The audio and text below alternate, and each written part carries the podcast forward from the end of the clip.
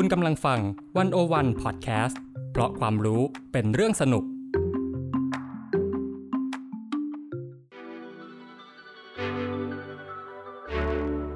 Art Journey พอดแคสต์ตั้งวงเล่าหลังสตูดิโอของผม ปาล์มธาดาเฮงซับกุลผมจะพาคุณเปิดประตูไปทำความเข้าใจโลกศิลปะทั้งเบื้องหน้าและเบื้องหลัง ที่ทำให้คุณเห็นว่าโลกศิลปะพาเราไปเจออะไรบ้าง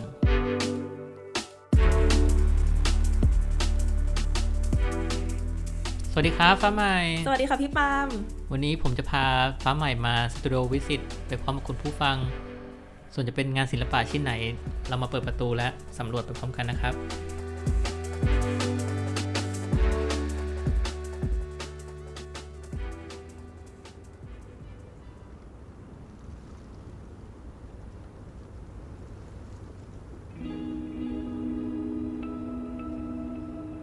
คุณเคยไปอาร์ตแกลลี่หรือห้องแสดงงานศิลปะหรือเปล่า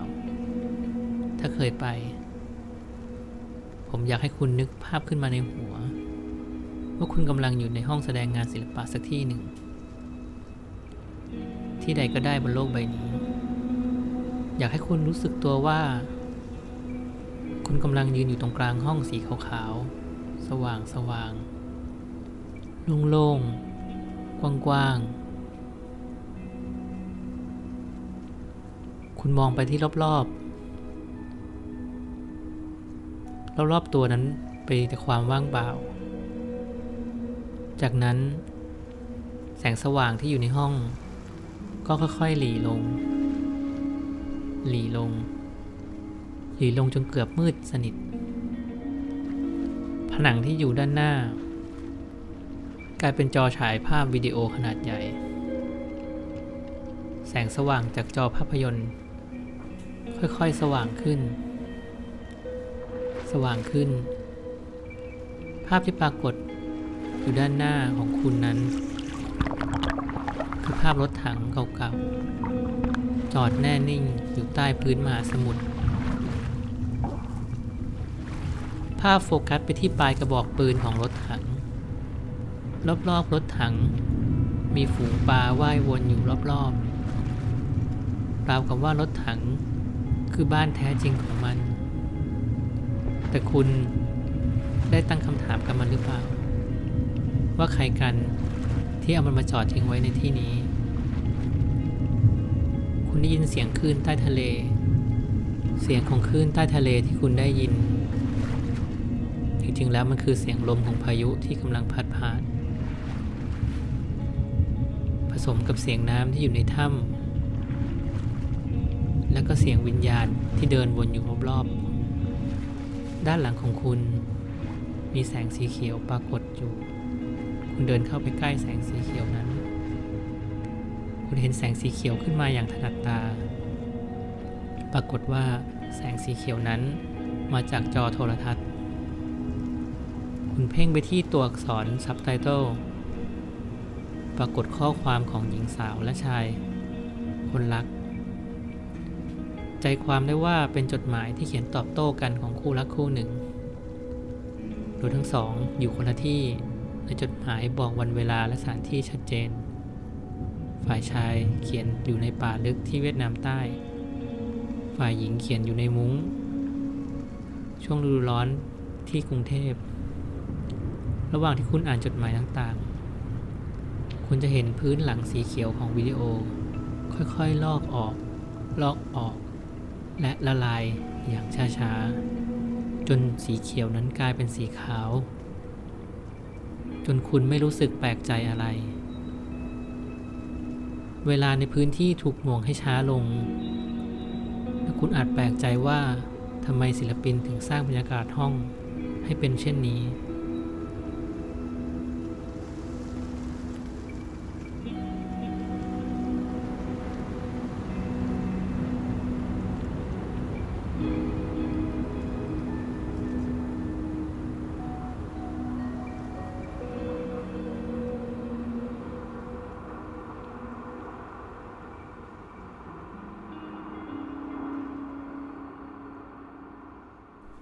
อ่อขอถามฟ้าใหม่หน่อยนะครับ ว่าเมื่อกี้เห็นอะไรในงานบ้างครับ หรือหรือว่ารู้สึกยังไงบ้างครับ เรารู้สึกว่ามันอึดอัดมาก แบบเหมือนหายใจแทบไม่ออกเลย เหมือนเราดำลงไปในน้ำแล้วก็เจอแบบความมโหฬารยิ่งใหญ่น่าตกใจของสิ่งเนี้ย ตอนแรกอาจจะรู้สึกว่าเราเหมือนคนที่ดำลงไปอะแต่จริง ๆ พอใช้เวลากับมันสักพักหนึ่งเรารู้สึกว่ามันเหมือนเราเป็นหนึ่งในฝูงปลาพวกนั้นอะที่ว่าย ว่ายวนเวียนวนอยู่อย่างเงี้ยเราไม่สามารถที่จะแบบหาทางออกไปจากวังวนนี้ได้อะเออ รู้สึกอึดอัดแล้วก็เหมือนสิ้นหวังนิดๆเหมือนกัน ไม่รู้ทำไม ดีครับดี แต่ทีนี้คือผมจะเล่าให้ฟังว่าให้ให้คุณผู้ฟังฟังเหมือนกันว่าเออมันคืออะไรเอ่องานเมื่อกี้ที่เราพูดไปนะครับ มันคืองานชื่อนิทรรศการชื่อว่า You Lead Me Down to the Ocean เป็นงานนิทรรศการที่ถูกสร้างปีที่ผมทำขึ้นมาตอนปี 2018 ตัวงานเนี่ยประกอบด้วยรถถังวิดีโอรถถังที่อยู่ที่อยู่ใต้น้ำนะครับ กับวิดีโอจดหมายที่ถูกเขียนในช่วงสงครามเวียดนามโดยทหาร เท่าที่ผมจำได้เนี่ยคือผมเห็นภาพรถถังเนี่ยหลายครั้งมากๆ แต่ผมก็จำไม่ได้ว่าแบบผมเห็นที่ไหนนะครับ แล้วก็ว่าครั้งแรกเป็นยังไง แต่แล้วมีวันหนึ่งผมก็เห็นภาพรถถังเนี่ยขึ้นมาในฟีด Facebook ซึ่งเป็นเพจออยู่ในเพจของสำนักข่าวทางเลือก ตัวเนื้อข่าวเองเนี่ยมันก็เขียนวิพากษ์วิจารณ์รัฐบาลที่รัฐบาลกองทัพเอ้โดยเนื้อข่าวเนี่ยเขียนวิพากษ์วิจารณ์การซื้อยุทธปกรณ์ของกองทัพเนี่ยว่าแบบใช้งบประมาณเกินความจำเป็นแล้วขัดแย้งกับความและขัดแย้งกับการพัฒนาประเทศ ภาพที่ประกอบบทความก็เป็นภาพที่เขาใช้กันทั่วไปเป็นภาพ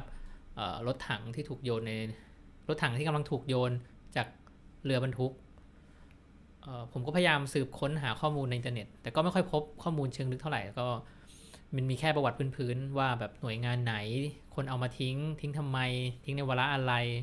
แล้วก็ทิ้งเพื่อใครอะครับอืมแล้วคือเขาเขาทิ้งเพื่อใครทำไมอะไรเงี้ยอ๋ออันนั้นมันเป็นแบบตอนปี 53ครับมันเป็นโครงการฟื้นฟูทรัพยากรชายฝั่ง อันเนื่องมาจากพระราชดำริของจังหวัดนราธิวาสครับอืมจากนั้นผมก็หันหันไปหาข้อมูล ที่หอสมุดแห่งชาติครับ ก็หวังว่ามันจะได้เจอมิติอื่น ๆ ที่เนื้อหาในอินเทอร์เน็ตมันไม่มีครับอืมพี่อืมตอนนั้นพี่ปามหวังว่ามันจะมีมิติอะไรที่ เราเราพยายามจะหาอะไรอยู่อะคะตอนที่เราอยากหาเพิ่ม อืมผมคิดว่ามันต้องมีอะไรซ่อนอยู่ เช่นแบบรถคันนี้ซื้อมาจากไหนอืมซื้อมาเมื่อไหร่อะไรเงี้ยครับ ผมต้องสนใจว่าตัวรถถังเนี่ยมัน มันมีอะไรบริบทอื่นไหมมีวาระอื่นซ่อนอยู่หรือเปล่า ผมก็เลยต้องแบบ ไปหา ก็จากนั้นผมก็ไปหอพับหอสมุดแห่งชาติครับ ผมก็ไปค้นดูขอเบิกดูหนังสือพิมพ์เก่าของทุกหัวในสำนักข่าว ทุกสำนักข่าวเลยเอ่อในช่วงเวลาช่วงเวลาไทำลายที่เขาไปทิ้งครับ ก็คือหนึ่งถึงสิบห้าสิงหาปีห้าสามครับ ก็ในในหนังสือพิมพ์ก็มีแบบที่ลึกที่สุดก็แค่เขียนว่าเอ่อรถถังเนี่ยถูกซื้อมาจากประเทศจีนในช่วงปีสองห้าสามศูนย์ พลเอกเปรมเขาเป็นนายกนะครับอืมครับ แล้วก็ข้อมูลก็มีเขียนแค่แบบเอ่อทิ้งรถรถถังพวกนี้เป็นรถถังเก่าที่ถูกเคยใช้ในสงครามที่สู้รบเรื่องชายแดนเขาพระวิหารนะครับเอ่อแต่ข้อมูลในหนังสือพิมพ์เนี่ยมันไม่ลึกเท่าไหร่ครับ ผมก็เลยไปลงไปข้างล่างไปห้องเป็นในหมวดห้องสมุดนะครับ แล้วก็ไปสืบค้นในคอมพิวเตอร์ของของห้องสมุด ก็พบว่ามันมีหนังสือหมวดหมวดหมวดหมู่ที่เกี่ยวกับความสัมพันธ์ระหว่างไทยจีนเอ่อ แล้วผมก็เจอหนังสือเนะครับ ชื่อหนังสือว่า 35 ปีความสัมพันธ์ทางการทูตไทยจีน เขียนโดยคุณจุลชีพชชินวันโนนะครับเอ่อก็มันในหนังสือเนี่ยก็มีบทหนึ่งที่พูดถึงเรื่องรถถังที่69 Type 2นะครับ ก็คือเป็นรถถังที่รุ่นเดียวกับที่เขาซื้อมาแล้วมาทิ้งที่ใต้ทะเลนะครับ เป็นมือสอง เป็นรถถังมือสองที่ซื้อมาอืม แล้วพอเราเจอข้อมูลอันนี้แล้วเราเรายังไงต่ออะพี่ปามอืมพอเจอเราข้อมูลนี้เสร็จเราก็รู้สึกว่า เออมัน มันน่าจะมันน่าจะพอแล้วสำหรับสำหรับการการได้ข้อมูลที่มาที่ไปของตัวรถถังเนี่ย อืมอืมเอ่อผมก็เลยเลือกเลือกที่จะเลือกวันถ่ายครับ ก็เลยติดต่อคนในพื้นที่ที่นราธิวาสครับว่าเออเราจะไปถ่ายทำวันไหน แล้วเขาให้เขาเลือกเลือกวันให้เราแหละครับว่า แล้วก็ช่วงที่มันดีที่สุดในการถ่ายทำ เขาก็เลือกวันมาให้ แล้วก็บินไปกับทีมอืมครับ เราไปเจอเหมือนทีมงานได้ยังไงว่าแบบเฮ้ยเราต้องติดต่อคนเนี้ยที่จะไปถ่ายตรงเนี้ยแบบมันก็ดูมีความสเปเชียลไลซ์เหมือนกันที่จะไปเออเข้าไปถ่ายรถถัง Facebook ครับยังเหรอ ใช่ใช่เราเราแบบเราโพสต์ว่าเราโพสต์ว่าแบบเออเราจะถ่ายงานใต้น้ำอยากอยากฟอร์มทีมขึ้นมา ใครก็ได้แบบช่วยส่ง proposal มา หรือว่าคุยกันติดต่อเราเราหน่อยอะไรเงี้ยอืมก็มี ปากต่อปากกันไปเรื่อยๆครับแล้วก็อ่ามีมีคนติดต่อเข้ามา แล้วเราก็เลยถามว่าเออเนี่ย เคยไปถ่ายจุดนี้ไหมเพราะว่าจุดนี้เป็นจุดที่เออเป็นโครงการที่คนชอบไปดำน้ำเพื่อดูปะการังเทียมอืมเขาบอกว่าเขาเคยเขาเคยไปครั้งหนึ่งเขาก็ส่งรูปวิดีโอให้ดูโอเคก็ทำงานกับทีมนี้อืมแล้วเขาก็ฟอร์มทีมของเขาเข้ามา แล้วก็บินไปไปถ่ายที่นั่นครับอืมก็จำได้เลยวันที่ไปถ่ายก็คือ เป็นเป็นวันที่แบบ เหมือนเราไม่แน่ใจว่าทางสามจังหวัดชายแดนแบบฝนตกบ้างแดด ฝนตกบ้างแดดบ้างหรือเปล่าอะไรเงี้ยครับอืมเราก็เลย เราก็แบบตอนที่รอเรืออยู่ก็แบบฝนก็ตกลงเม็ดนิดหน่อยแล้วก็แบบโอ้โหนี่มันทำไมมันถึงแบบ กลัวจะไม่ได้ถ่าย เพราะมาไกลมากแล้วเราแบบครับ แล้วก็พอเราขึ้นเรือแล้วก็อืมนั่งเรือไปแล้วก็เออไต่กับตันเรือเขาก็เล่าให้ฟังว่าอ๋อเนี่ยโชคดีนะเนี่ยวันเนี้ยฝนไม่ค่อยตกเพราะปกติอะแถวเนี้ย มันจะตกเกือบทั้งปีครับ เป็นจุดที่แบบทั้งปีแล้วก็นักท่องเที่ยวไม่ค่อยมากัน เพราะว่าน้ำมันขุ่นทั้งปีครับ เหมือนมันเป็นจุดที่ล่องน้ำมันผ่านพอดีครับอืมอืมแล้วก็อืมมันเดี๋ยวเป็นที่ทิ้งรถถังใช่ไหมงั้นมันก็ดูน่าจะต้องลึกลึกมาก ๆ พอสมควรเลยเนาะเรานั่งเรือออกไป ครับ อยู่อยู่ระดับน้ำประมาณ 20 เมตรครับ แล้วก็ แต่วันนั้นก็มันมีมันเป็นปัญหาที่มันไม่ใช่เรื่องเรื่องความลึกไม่ใช่ปัญหามันคือเออมันมีเวลาในการถ่ายทำได้น้อยมาก เพราะว่าสภาพอากาศมันไม่ค่อยดีทั้งปีครับก็ลงได้แค่3 drive ก็คือ มีเวลาในการถ่ายทำแค่ประมาณเอ่อชั่วโมงครึ่งครับ ซึ่งน้อยมากสำหรับการถ่ายทำตอนตอนตอนที่นั่งเรือไปเนี่ยเออผมจะเล่าตอนตอนที่นั่งเรือไปให้ฟังก็คืออผมเห็นกลุ่มกลุ่มคนอยู่ตรงกลางทะเลครับก็คือก่อนจะถึงจุดที่เขา เรือของผมเนี่ยกำลังจะเข้าไปถึงจุดที่ที่ที่เขาทิ้ง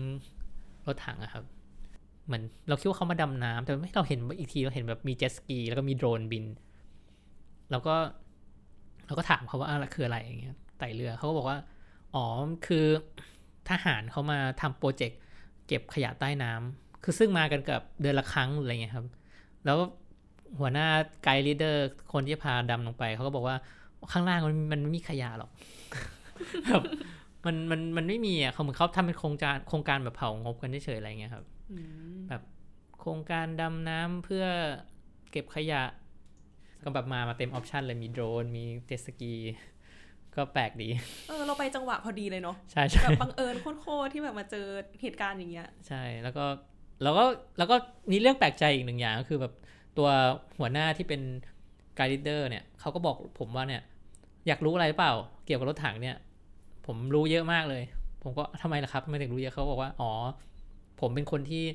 พาทหารเนี่ยมาทิ้งรถถังเองแหละ แล้วผมก็รู้ความลับอีกอีกอย่างหนึ่งก็คือรถถังที่ถูกมาทิ้งเนี่ย มันไม่เคยใช้มาก่อนเลย มันสึกซื้อซื้อเขาซื้อมือสองมา แต่มันไม่เคยถูกใช้อะผมบอกผมบอกเขาว่าเฮ้ยในประวัติศาสตร์เขาเขียนไว้ว่าเขาไปลบในเขาพระวิหารอะไรเงี้ยนะครับเขาบอกว่าไม่มีทางไม่มีทางเลย รถถังดูเก่าแล้วพัง แล้วก็ข้างในเป็นปุ่ม ปุ่มควบคุมแผงควบคุมต่างๆเนี่ยเป็นภาษาจีนหมดเลยโอ้ครับก็คือ มันก็เป็นตัวแทนเนาะที่ที่เราที่เราสนใจที่เอามาแสดงงานตั้งแต่แรกแล้วว่าเงิน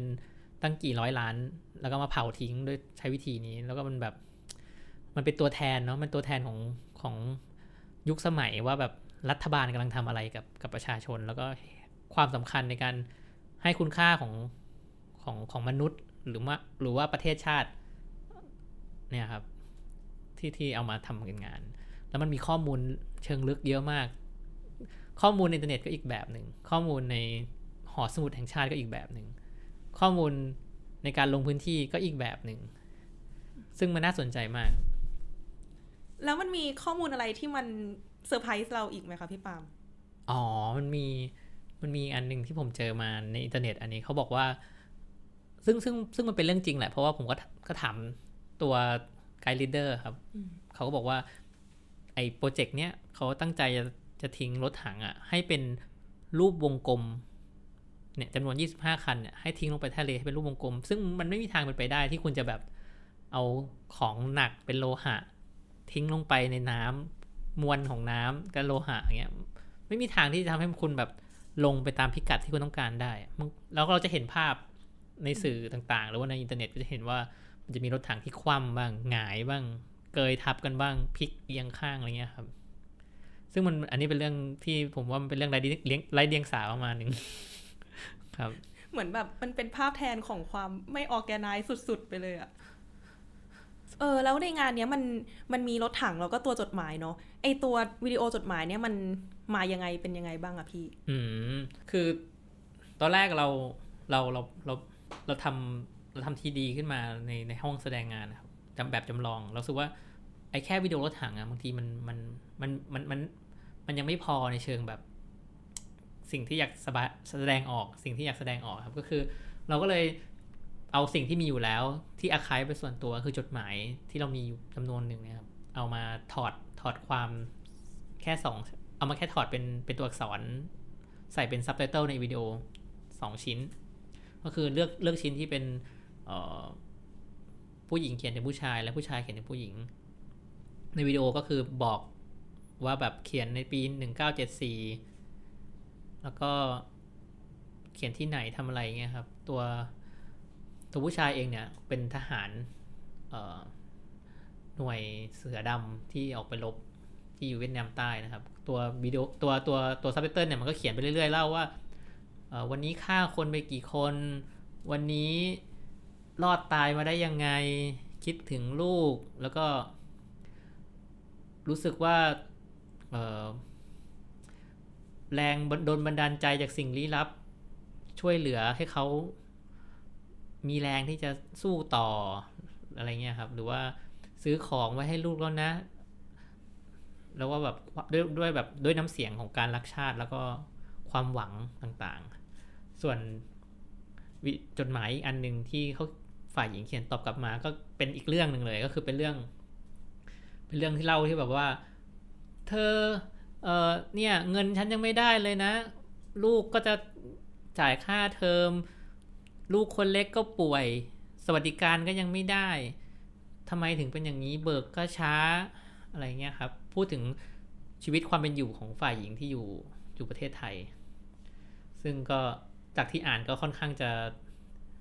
ไม่ค่อยดีเท่าไหร่เพราะว่าเหมือนโดนโดนโดนหลอกครับโดนโดนหลอกเพราะว่าหน่วยเสือดำเนี่ยเป็นหน่วยทหารอาสาด้วย แล้วก็แบบต้องออกไปลบ แล้วเขาบอกว่าถ้าไปลบจะได้เงินเยอะประมาณหนึ่งแต่สรุปคือก็ไม่ได้ตังค์ครับ มันเป็นจดหมายส่วนตัวเหมือนกันเนาะแล้วเราไปไปเจอตัวจดหมายนี้ได้ยังไงคะพี่ อืมเราเราเป็นคนชอบแบบคุยหาของไปดูของเก่าหนังสือเก่าอะไรเงี้ยเราก็ไปเจอไอเนี้ยครับ มันเป็น กระบะที่แบบมีรูปถ่ายกับจดหมาย แล้วเราก็ไปเจอจดหมายเนี่ย ซึ่งเป็นจดหมายของครอบครัวนี้เลยมันเขาคงไปซื้อของเก่ามาตามบ้านอะไรเงี้ยเราสึกว่าเอออันเนี้ยมันเป็นภาพแทนของคนยุคนั้นอะซึ่งแบบคนเราพอเราอ่านเราสูมันน่าสนใจมากว่ามันแบบเฮ้ยมันมีความมันมีเนื้อเรื่องมันมีมันมีประวัติศาสตร์ส่วนตัว มันมีความเจ็บปวด มันมีความรัก มันมีความรักชาติ มันมี อืม มันมีความสิ้นหวัง มันมีความโกหกหลอกลวง มันมีมันเป็นมนุษย์อะครับ มันมีความเป็นมนุษย์อยู่ในจดหมายนั้น ผมก็เลยรู้สึกว่า เออ มันน่าจะเอามาแสดงงาน เพราะว่าตัวทหารเองก็รู้สึกว่าติดลูป ตัวผู้หญิงเองก็รู้สึกว่าติดลูป หรือว่ารถถังเองก็รู้สึกว่าติดอยู่ในลูป หรือว่าปลาที่อยู่ในทะเลก็รู้สึกว่าติดลูปครับเมื่อกี้พี่ปาล์มบอกว่า พี่ปาล์มชอบคุ้ยแล้วก็ไปคุ้ยเจอจดหมาย แปลว่าแบบมันไม่ได้อยู่ในสถานที่ที่แบบ เก็บแบบเก็บมันโดย special ใช่ปะไม่ใช่หอสมุดไม่ใช่อะไรพวกนี้ใช่ปะไม่ครับ ผมว่ามันตัวคนขายเองก็ไม่รู้ว่ามันมีมีค่าหรือเปล่าผมก็ไม่แน่ใจ แต่แบบว่ามันมันมันถูกมากที่ผมซื้อมา อืม แต่ถ้าเป็นที่เมืองนอกเนี่ยมันจะมีเอ่อ museum ที่ถูกเขาเรียกอะไรเป็นแบบที่เก็บจดหมายให้ให้คนแบบเหมือนหอหอหอภาพยนตร์ที่ประเทศไทยอะครับ ให้คนแบบว่าบริจาคฟิล์ม เข้าไปแล้วคนเขาแล้วเจ้าเจ้าหน้าที่เขาจะแบบจัดเรียงเป็นหมวดหมู่ เราเข้าไปดูเป็นสั่งของสาธารณะได้ แต่จริง ๆ แล้วประเทศไทยมันหรือในสวิตเอเชียมันยังไม่มีในพาร์ทของจดหมาย หรือการอาคายบทความหรือจดหมายนะครับ แต่จดหมายมันน่าสนใจมากๆ เพราะว่ามันเป็นตัวแทนของการเล่าเรื่องของคนหรือของจุดหนึ่งในสังคมที่บางทีประวัติศาสตร์ ส่วนมากมันจะถูกเขียนโดยคนข้างบนใช่ไหมครับ แล้วทีเนี้ยมันเป็นอันเนี้ยมันเป็นประวัติศาสตร์ในอีกมุมหนึ่งซึ่งเราไม่ค่อยได้เห็นแล้วก็ค่อยได้รู้ครับ ส่วนมากเราจะเห็นในฮอลลีวูดที่แบบเนื้อเรื่องพูดถึงคนตัวเล็กตัวน้อยใช่ไหมหรือหนังเมืองคานเนี่ยแต่แบบจริง ๆ แล้วมันเป็นอะไรที่เบสิกมากๆที่เราไม่เคยได้เห็นหรือได้รู้ อย่างตัวอย่างง่ายๆ คือจดหมายนะครับ มันไม่มีหอจดหมาย หอจดหมายเหตุประชาชน น่าเสียดายเนาะมันควรจะมีแบบอะไรที่มันเก็บอะไรของคนตัวเล็กตัวน้อยเพื่อประกอบสร้างประวัติศาสตร์ที่ทุกคนควรจะได้รู้จริง ๆอะ่ะใช่ครับ เพราะว่าแล้วถ้าเราอย่างที่ถ้าเราอ่านจดหมายที่ผมเอามาแสดงคุณจะเห็นแล้วว่าแบบมันไม่มีอะไรเปลี่ยนแปลงเลยครับ ทุกอย่าง แบบว่าความเป็นมนุษย์ยังมีความเป็นแบบเดิม มันไม่ได้ถูกการ develop ให้ไปเป็นข้างให้ไปข้างหน้าหรืออะไรเลยครับ อืม แล้วพอพี่ปาล์มได้ได้ตัวจดหมายมาแล้วเนี่ย มันมันเอาไป ถ่ายทอดต่อเป็นวิดีโอยังไงอะคะแบบเราเราสร้างสรรค์มันยังไงบ้าง คือตอนนั้นผมคิดคิดแค่ว่าจะทำจดหมายเนี่ย ให้มันเป็นส่ง คิดว่าเป็นการส่ง message แบบต่อเนื่อง ผมก็เลยคิดเป็นซับไตเติลขึ้นมา แต่ภาพข้างหลังของซับไตเติลเนี่ยมันเป็นภาพสีเขียวถ้าคุณเห็นนะครับ จริง ๆมันคือเป็นการทดลองเป็นแบบเชิงทดลองของผมอะผมชอบทำงานศิลปะเชิงทดลองอะเป็นแบบคนดื้อๆชอบทำนู่นทำนี่ ผมก็เลยเอากล้องภาพถ่ายครับ ถ่ายที่เสื้อของทหารยูนิฟอร์มของทหารเนี่ยซูมเข้าไปให้สุดแล้วก็ถ่าย เราจะได้พิกเซลสีเขียว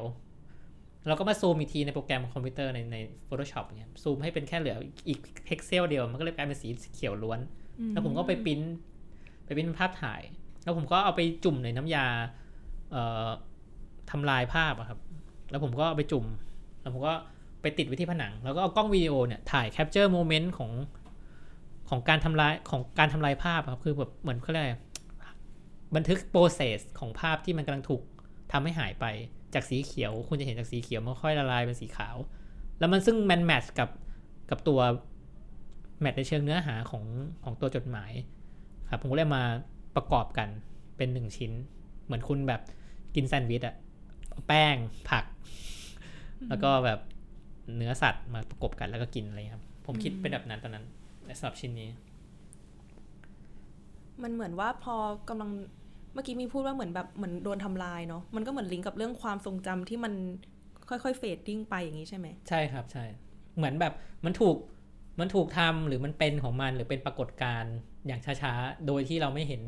โดยไม่รู้สึก ถ้าเราไม่สังเกตเราก็จะแบบเราเห็นแค่ตัวซับไตเติลวิ่งไปนะแต่แบบถ้าเราไม่สังเกตดีๆ มันก็จะแบบอ้าว ทุกอย่างมันแบบมันมันถูกทำให้หายไปอะการเอา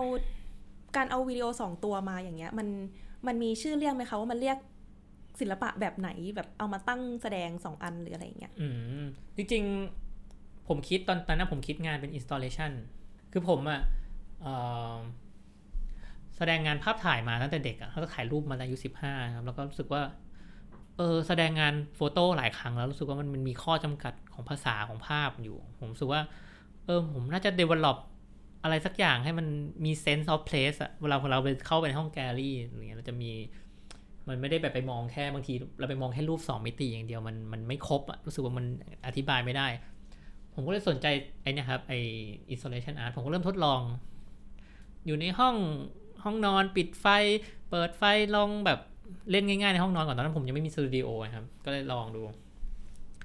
เออก็เลยสนใจเพราะว่าตัว installation นี่มันเป็นแบบมีเดียมของของศิลปะค่อนข้างจะเปิด มันแบบ มันค่อนข้างจะเปิดแล้วคนดูกับคนทำอะมันเปิดพื้นที่ให้คนดูคนทำมาก ๆ ว่าเราจะแบบ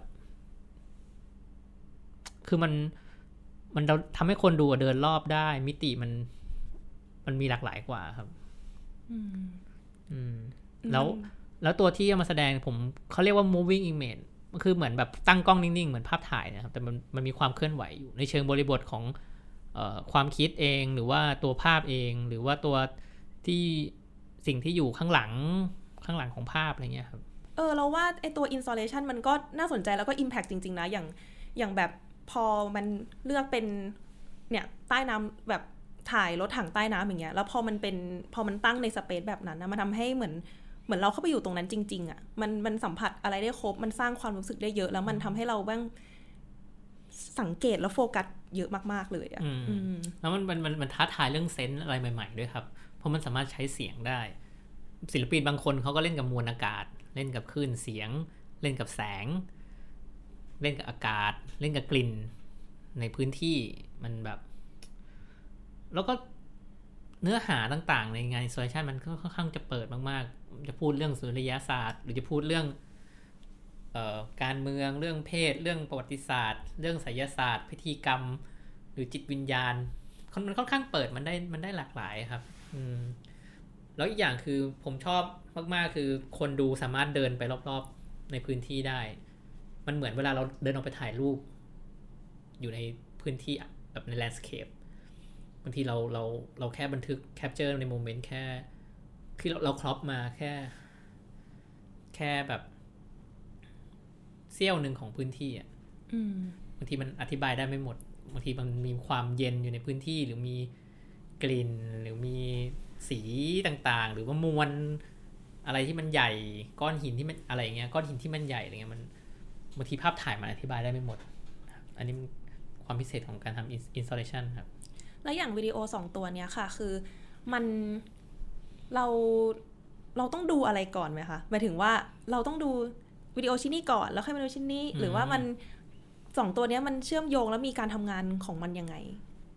คือมันไม่มีการดูว่าอะไรก่อนอะไรหลัง ผมรู้สึกว่ามันเป็นมันมันเป็นพื้นที่เปิด ตอนแรกที่คิดใน exhibition เนี่ย ผมทำทีดีใน Google SketchUp มาก่อน ตีเป็นกล่องขึ้นมาง่าย ๆ แล้วก็รู้สึกว่า ให้จินตนาการครับว่าให้คนนะเข้าไปยืนอยู่ข้างในในกล่องนั้น แล้วก็ให้ดู nature ของคนว่าเวลาเขาจะใช้พื้นที่ในพื้นที่นั้นน่ะเขาจะเป็นยังไง ก็พอทำสเก็ตมาแล้วก็มาทำจริง ๆ ก็เหมือนเหมือนกันเลยครับ คือคนจะจะดูวิดีโอรถถังก่อน แล้วค่อยมาดูตัววิดีโอจดหมายครับมันไม่มีพระเอกพระรองเพราะว่าผมว่ามันสึกมันเป็นมันเป็น loop loop เดียวกัน วิดีโอเนี่ยจะถูกเปิดขึ้นพร้อมกัน แล้วก็ปิดพร้อมกันใน 16 นาทีหนึ่ง loop ตัวที่ถูกเชื่อม ถูกเชื่อมจริงๆ คือบรรยากาศห้องและเสียง เพราะว่าตอนที่ผมผมทำซาวประกอบในห้องเนี้ยมันจะมีเสียงถ้าจดหมายพูดถึงเฮลิคอปเตอร์ก็จะมีเสียงเฮลิคอปเตอร์ ถ้ามีเสียงว่ากำลังยิงคนอยู่ก็จะมีเสียงปืนเบาๆ หรือว่าถ้ามีเสียงหิ่งห้อย ผู้หญิงพูดถึงว่าแบบตอนนี้หิ่งห้อยร้องอะไรเงี้ยครับ ก็จะผมก็จะใส่ซาวเสียงหิ่งห้อยเข้าไป ซึ่งทำหรือว่าเสียงเอ่อวิญญาณเนี่ย ผมก็จะใส่ไปในช่วงท้ายๆที่ผู้ชายผู้พราะเพราะในจดหมายเราไม่รู้ผู้ชายได้กลับมาหรือเปล่าอะไรเงี้ยครับผมก็เลยแบบว่าใส่ลงไปในบรรยากาศห้อง ซึ่งคนดูก็จะสับสนว่าสรุปเนี่ยเสียงเนี่ยมันอยู่ในใต้น้ำของรถถัง หรือว่าอยู่ในจดหมายอะไรเงี้ยครับทำให้เป็นภาวะ เดียวกันนะครับ ให้มันอยู่ในภาวะเดียวกันในบรรยากาศห้องเดียวกัน แล้วเราตั้งใจจะให้คนรู้สึกหรือว่าแบบรู้สึกอะไรหรือว่ารับรู้อะไรจากจากงานชิ้นนี้อะค่ะ แน่นอนครับคืองานนี้ผมผมก็ตั้งใจให้คนรู้สึกแบบเศร้ากับสิ่งที่เห็น แล้วก็รู้สึกอดหดหู่แล้วก็รู้สึกกดดัน เพราะว่าเอ่อไอตัวแทน exhibition เนี่ยมันเป็นตัวแทนของ ประวัติศาสตร์ในช่วงช่วงปี 2000 2018 ก็คือช่วงนั้นเราจะไม่เห็นทางออกอะไรเลย แล้วก็ไม่มีการคนไม่ไม่ได้ออกมาเรียกร้องอะไร แล้วคนรู้สึกว่ามันท่วมทนแล้วรู้สึกดักตะโกนออกมา แต่ทำไม่ได้ เพราะว่ามันปัญหาทางการเมือง มันไม่ใช่เหมือนตอนเนี้ยที่มีทุกคนออกมาชุมนุมกันนะครับ อืมอืมแล้วผมรู้สึกว่าไอ้ตัวแทนเนี่ยตัวแทนของตัวรถถังเองที่รัฐซื้ออาวุธ แล้วก็เอามาทิ้งทำเป็นโครงการปะการังเทียมกับเอ่อตัววิดีโอของทหารที่เอาไปลบเองที่ถูกหลอกว่าแบบหลอกด้วยความเป็นแบบว่ารักชาติ แล้วก็ตัวเงินเดือนที่จะได้ ที่จะมาดูแลครอบครัวอะไรเงี้ยครับ มันเป็นตัวแทนของคนทั้งสองฝ่ายครับ ฟังแล้วก็อึดอัดจริง ฟังแล้วมันแน่นจริงเหมือนจมน้ำลงไปจริง ๆ เลยอะครับเออมันเราว่ามันก็ เออตอนนี้ก็ยังรู้สึกอย่างนั้นอยู่เหมือนกันนะ ถึงงานนี้มันจะทำมาตั้งแต่แบบ 2018อะแต่ความรู้สึกตอนเนี้ยมันก็ยังรู้สึกเหมือนเหมือนเรายังอืมจมอยู่ใต้น้ำตรงนั้นเหมือนกันเลยอะครับ แล้วเอออย่างชื่อ you lead me down to the ocean เนี่ยมันเราโห craft ชื่อนี้มาได้ยังไงอะอ๋อชื่อนี้มันเป็นมันเป็นท่อนหนึ่งของในเนื้อเพลงของ Richard Hawley ชื่อเพลงว่า Ocean นะครับ คือตอนนั้นผมฟัง คืออันเนี้ยเป็น process สุดท้ายของของการทำงานของผมคือการตั้งชื่อนิทรรศการ คือผมก็ได้ภาพมวลมาแล้วว่าได้ได้ได้แบบไม่ใช่มวลผมได้แบบภาพทุกอย่างชัดแล้ว แล้วผมรู้สึกว่ามันคือการอธิบายความรู้สึกออกมายังไง ผมก็เลยชอบฟังเพลงนี้ แล้วเพลงนี้มันเป็นเพลงที่แบบมันเศร้าครับ เศร้ายังบอกไม่ถูก แล้วมันพูดถึงเรื่องแบบโลกใต้น้ำด้วยอะไรเงี้ยผมก็เลยรู้สึกว่าเป็นความรู้สึกของคนที่ถูกทิ้งอยู่ใต้น้ำด้วยผมรู้สึกว่า เอออันเนี้ยแหละมันมันเหมาะกับการเป็นชื่อนิทรรศการนะครับพอพอรู้มาจากเพลงมันก็น่าสนใจเหมือนกันเนาะแบบ เวลาเราฟังเพลงมันจะมีเซนส์ว่าแบบเราจะรู้ว่าใครคือยูใครคือมีอะไรอย่างเงี้ยอืมเออ อันนี้มันเหมือนมันก็เหมือนกึ่งกึ่งๆเปิดให้ให้คนตีความเหมือนกันปะคะว่ายังไงอะไรอย่างใช่เงี้ยครับใช่ก็คืออย่างที่ผมบอกคือการทำงานโซเชียลของผมคือแบบเหมือนให้คนเข้ามาในใช้พื้นที่ แล้วก็เกิดการคุยกับตัวเองหรือคุยกับเพื่อนหรือคนที่ไปด้วย แล้วก็เกิดการตั้งคำถามว่า สิ่งที่เกิดขึ้นมันคืออะไร ใครทำแล้วเราเป็นใครเราถูกอยู่ในโพสิชันไหนถูกทำกระทำอย่างไรอะไรเงี้ยครับ แล้วก็ตัวยูยูลีดมีดาวทูโดเชียนเนี่ยก็คือก็ถามว่านั่นแหละครับว่ายูคือคนที่อยู่เหนือบนน้ำหรือเปล่า มีคือเราที่อยู่ใต้น้ำหรือเปล่าอะไรเงี้ยครับ เป็นงานที่แบบโคตรชวนคิดเลย ชวนให้พินิจว่าแบบเออ มันคืออะไรยังไงบ้างวะอะไรอย่างเงี้ย เอองั้นจริง ๆ การคิดชื่อนี่มันก็มันก็ยากเหมือนกันเนาะแล้วก็มีผลกับงานเยอะมากๆเลย ยากครับยากยากเพราะว่ามันคือเป็นภาพภาพตัวแทนเนาะใน layer แรกที่คนที่จะจะจะเห็นก่อนที่เข้ามาดูงานเนาะอืมแล้วตอนเราจัดงานเนี้ยค่ะ มันมีแบบมี feedback ยังไงบ้างเอออันนี้โชว์โชว์ตอนแรกเราโชว์ครั้งแรกเอานี้ไปโชว์ที่ Triennale ที่เอ่อเมืองบริสเบนนะครับ เป็น museum ที่ควีนส์แลนด์ ก็เสียงตอบรับก็ดีครับ ก็ก็ตกใจว่าแบบ มันก็มีคนอีเมลมาเยอะมาก มีอีเมลมาจากจากการดูงานเขาก็ต่างต่างประเทศเขาก็บอกว่า เออแบบให้กำลังใจครับเขาก็รู้เรื่องเรื่องประเทศไทยอะไรเงี้ยจากสเปนจากอิตาลีอะไรเงี้ยครับเออก็ก็มีบางประเทศก็บอกว่าเออเขาก็ประเทศเขาก็ทำโปรเจกต์แบบนี้เหมือนกัน แบบทิ้งทิ้งลงไปใต้น้ำอย่างเงี้ยครับเออเอาอาวุธเก่า ทิ้งลงไปใต้น้ำซึ่งมันก็ไม่ค่อย work อะไรเงี้ยครับมันก็ได้สร้างแรงบันดาลใจให้คนนะครับ อืม แล้วพอไปไปแสดงที่สิงคโปร์ก็ไปแสดงอยู่ที่บริเวณแถวเอค่ายทหารที่สิงคโปร์เหมือนกัน แล้วก็รู้นะรัฐทหารเป็นรัฐไอ้รัฐสิงคโปร์เป็นรัฐทหาร อืม ก็ไปแสดงก็ไม่ได้มีปัญหาอะไรแต่ก็คนเขาก็แบบ เหมือนมันเป็นพื้นที่ที่คนเข้ามาอยู่อะครับ งานของผมอะอืม คนเขาก็คุยกัน มาที่ไทยก็ก็เราก็เห็นเห็นเราก็รู้รู้สึกกันอยู่แล้วครับว่า มันชัดมากครับ มันชัดมันชัดมันมันชัดสุดๆไปแล้วครับอืมอืมเราตลอดตลอดเวลาที่แบบ อันเนี้ยเราเราก็คงนึกออกเนาะว่าแบบเออเห็นงานนี้เรารู้สึกยังไง แต่แบบอืมก็อยากรู้เหมือนกันว่าเออแล้วตอนระหว่างที่พี่ปาล์มทำอะน่าจะแบบรู้สึกอะไรเยอะมากเลยอะกว่าจะงานจะเสร็จอะใช่ใช่น้องน่าจะผ่านอะไรมาเยอะมากใช่ผ่านๆมันมันมันมันมันทำงานกับคนหลาย หลายหลายกลุ่มด้วยนะครับ ตั้งแต่เรื่องตัดต่อเรื่องถ่ายทำหรือการหาข้อมูล หรือการเจอคนหรือการไปสัมภาษณ์คนอะไรเงี้ยครับผมผมทดลองมาเยอะ คือมันต้องทดลองอะครับ คือตอนแรกคือผมทำงานชิ้นนี้มันไม่ได้แบบวางแผนอะไรมาก่อนเลย ก็คือเหมือนหยิบจับขึ้นมาแล้วก็อิมพอไวส์ไปแล้วก็ค่อยๆ ดัดไปเรื่อยๆอย่างเงี้ยเหมือนอย่างเอาชื่อเพลงเนี่ยถ้าเป็นคนอื่นเขาแบบอะไรว่ามึงเอาชื่อเพลงมาเป็นชื่อเทศกาลเนี่ยผมรู้สึกว่ามันก็ มันก็เป็นเซนส์หนึ่งที่ที่เรา มันก็อยู่รอบตัวเราอย่างเงี้ยครับไหนๆก็เอาของรอบตัวมาใช้งานแล้วอืมอืมก็ดิมันก็คงพาพี่พี่ปาล์มไปเจออะไรหลายอย่างอยู่เหมือนกันเนาะอย่างแบบอันนึงที่เราว่า Amaze มากคือการแบบการไปเจอจดหมายนั้นอะอืมที่แบบ เออ ไม่คิดว่าจะได้เจอแล้วก็เป็นวัตถุที่แบบโคตรสำคัญแล้วก็มีคุณค่ามากจริงๆมันมีมีอีกหลายอย่างที่ไม่ได้มาโชว์ที่แบบเราพยายามคัดออกไปเพราะบางทีมัน เราใส่เข้าไปในในตัวงานเยอะแล้วคนจะงง ซึ่งหลาย ๆ คนก็ยังงงอยู่ว่าทำไมต้องเอารถถังกับจดหมายมาคู่กันอะไรเงี้ย ซึ่งมันจริงๆมันมันที่ผม ในอาคายผมมันมีเยอะกว่านั้นอีก แต่แบบพยายามดึงออกดึงออกดึงออก แต่แต่ตัดใจที่แบบจะเอารถถังออกไอเอาจดหมายออกไม่ได้จริงๆ เพราะว่ามันผมว่ามันเป็นเรื่องที่ต้องมันเป็นเรื่องที่เชื่อมโยงกันกับรถถังมากๆ แล้วก็กับคนดูอืม แอบบอกได้ไหมว่าแบบตัดอะไรออกไป อยากรู้ว่าแบบสักสักอันหนึ่งก็ได้ เป็นภาพข่าวชาวบ้าน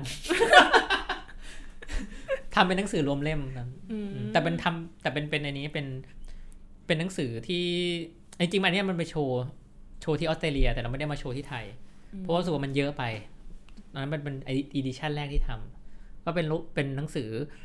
ที่ผมทำงานกับกราฟิกครับก็คือทำงานร่วมกัน ผมก็ให้โจทย์เขาว่าเอาภาพที่ผมอาคายทั้งหมดเนี่ยเป็นพันภาพเนี่ย ผมก็เลือกเป็นเป็นหน้าให้เขานะเลือกเลือกเลือกว่าหน้าหนึ่งใส่ภาพนี้ แต่มีโจทย์ให้เขาคือ อยากให้เอาภาพในอดีต อนาคต ปัจจุบันมาอยู่ด้วยกัน แล้วก็ blur border ของภาพ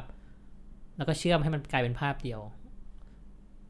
ปรากฏว่าภาพที่มันออกมาเป็นภาพที่ chaos มากมันเป็นภาพที่แบบอะไรวะแบบมันดูแบบ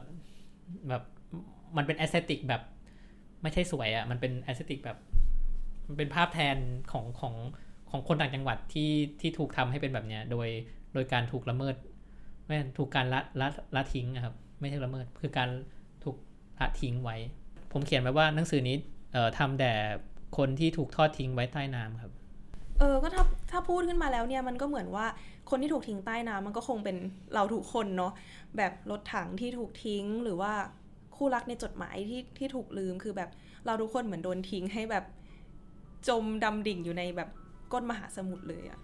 ใช่ครับในสการนี้พูดถึงรูปในสังคม และในสังคมยังมีอีกหลายเรื่องที่เราควรจะพูดถึง ครั้งหน้าเรามาดูกันครับว่างานศิลปะของผม จะพาพวกคุณพบเจออะไรกับรายการ Art Journey